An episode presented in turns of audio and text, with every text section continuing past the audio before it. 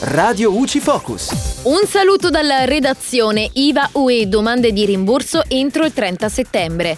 Per gli acquisti e le importazioni di beni e servizi effettuati nel corso dell'anno 2020 in uno Stato membro dell'Unione Europea diverso da quello di stabilimento, è possibile richiedere il rimborso della relativa IVA tramite il portale elettronico.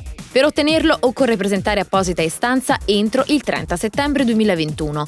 Il soggetto richiedente potrà ricevere il rimborso soltanto in presenza di determinate condizioni. Nel periodo di riferimento del rimborso il richiedente non deve avere nello Stato membro di rimborso né la sede della propria attività né una stabile organizzazione dalla quale vengono effettuate operazioni commerciali, né il proprio domicilio o residenza.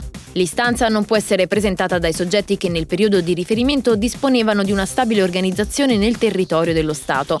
Una volta inviata la domanda di rimborso, entro quattro mesi lo Stato comunica la propria decisione di approvazione o di diniego e in caso di accoglimento il rimborso è eseguito entro i dieci giorni lavorativi successivi. E da Giulia Cassone la redazione è tutto, al prossimo aggiornamento. Radio UCI.